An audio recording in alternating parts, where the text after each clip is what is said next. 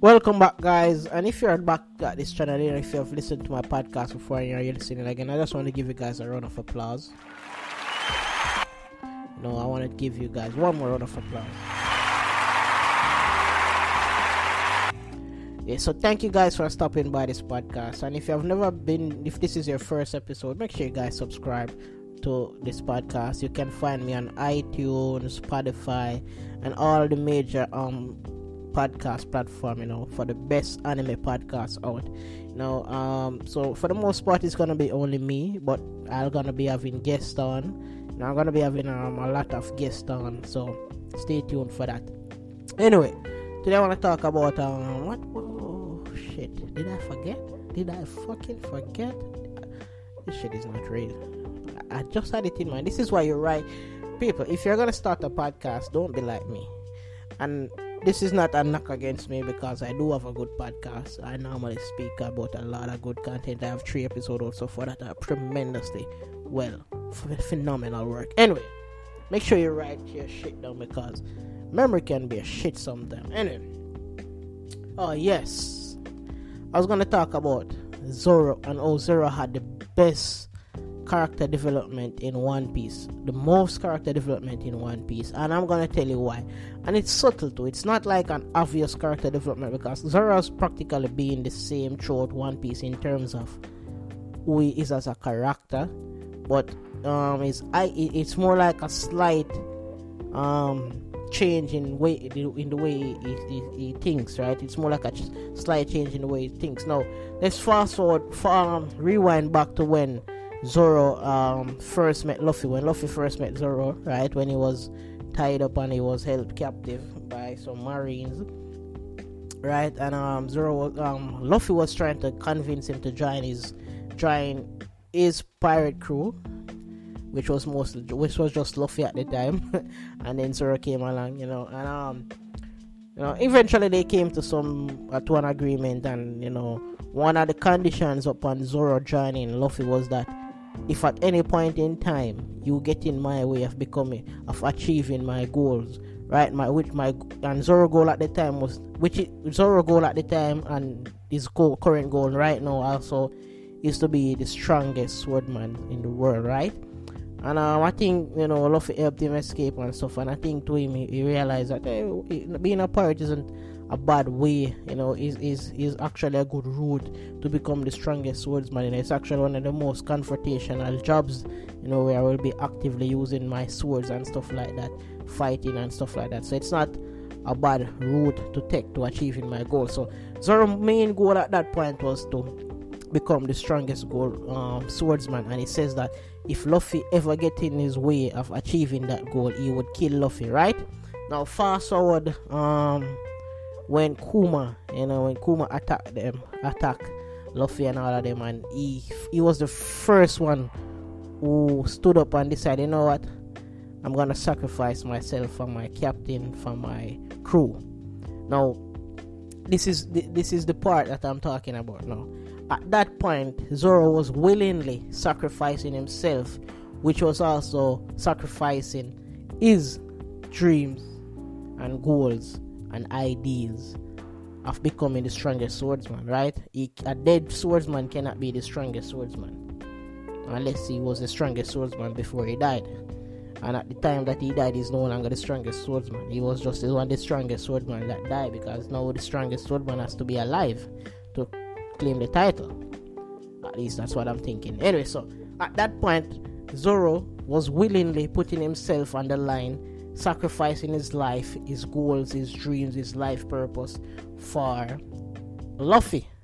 Keep in mind, he told Luffy that if you ever get in my way of achieving my dreams, I would kill you.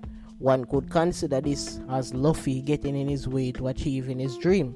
Well, technically, kind of.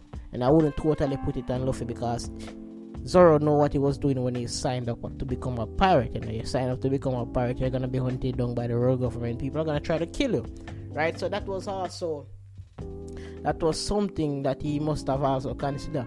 But the point I'm trying to make is that he was willing to sacrifice. He could have left. He could have left Luffy to die right? Because that was also that would also be him keeping his promise to Luffy. You get in my way of becoming the strongest swordsman, I will kill you. Now Luffy facing Kuma was such a dire, was such a lose lose situation for all of them that he could be considered you know, getting in his way of becoming the strongest swordsman. He could have, you know, ah, shit. I'm get, I'm leaving this shit alone. I'm out.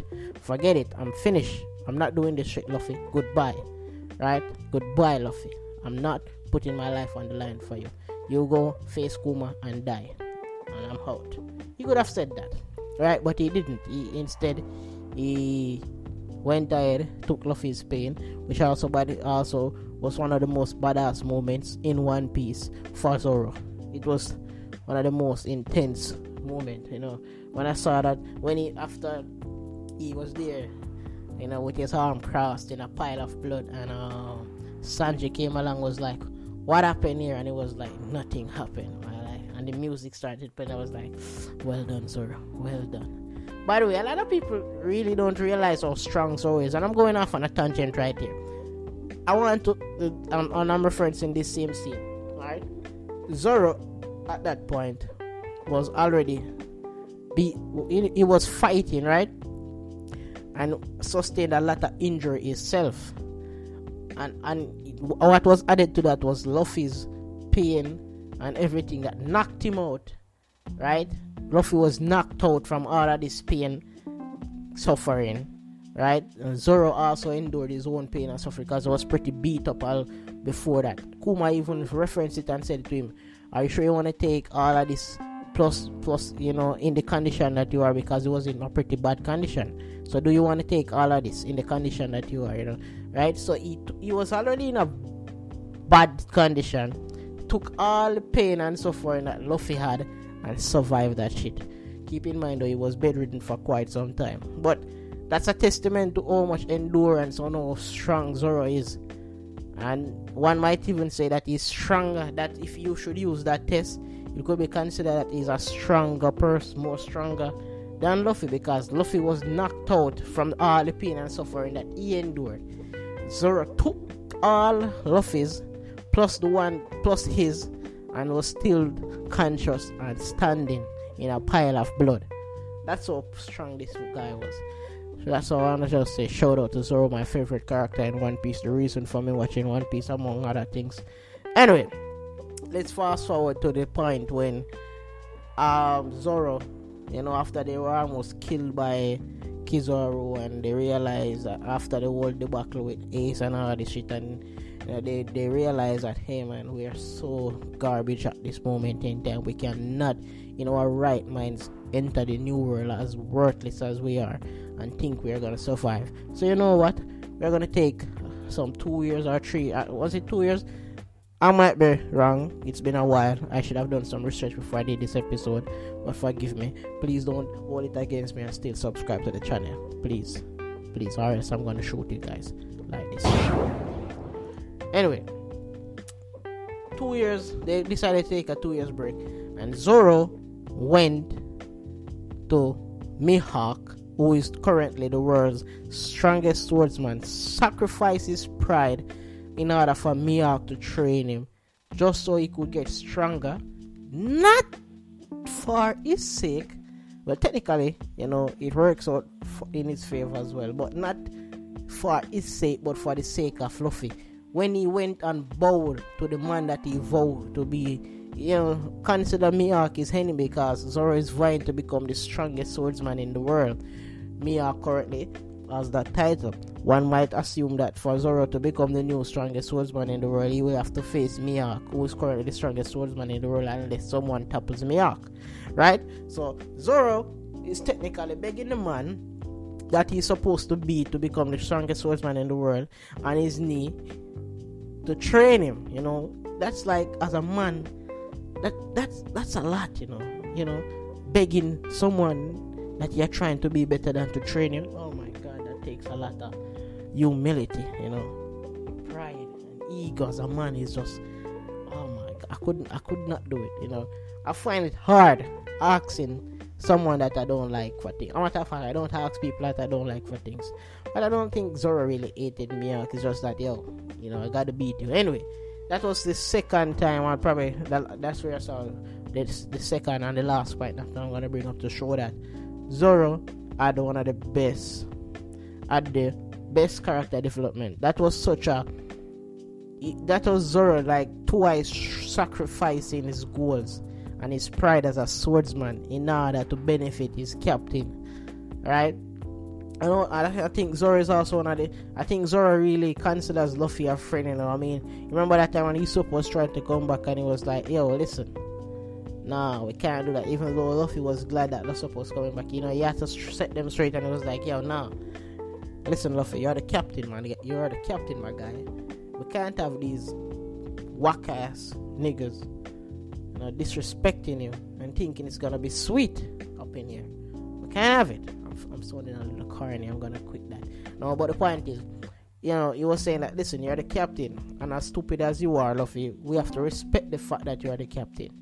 You know, have, that's that's the that's the heart of things in our crew. You're the captain. I Zoro, I'm the vice captain, so the, I I require some, you know, reverence and respect as well. I think those are the same word. I think anyway, it's meaning. Anyway, so that's the point I'm trying to make. So Zoro was constantly showing that yo, I really have Luffy's back, you know, and um, I know what's up, you know. I, I, I will sacrifice my dreams in order for Luffy to achieve his dreams, even though at the beginning of the series I say that if Luffy ever gets in my way to ach- of achieving my dream, I will also get rid of Luffy. So that's that's let me know what you guys think. Again, you, if you're listening to this on Apple Podcast, you can leave a comment and subscribe. I'm gonna probably be uploading this audio to YouTube. If you're listening on YouTube, subscribe and let me know what you think in the comment section. And if you are listening on any other platform, um, I'm not sure about what the if you can comment on so on certain platform. I know Spotify has a message. If you're listening on Anchor, you can send me a message. I can include it in my episodes. Alright, so you guys can do all of that, and I'll see you guys in about in the next episode. So for now, goodbye, and thank you guys for listening.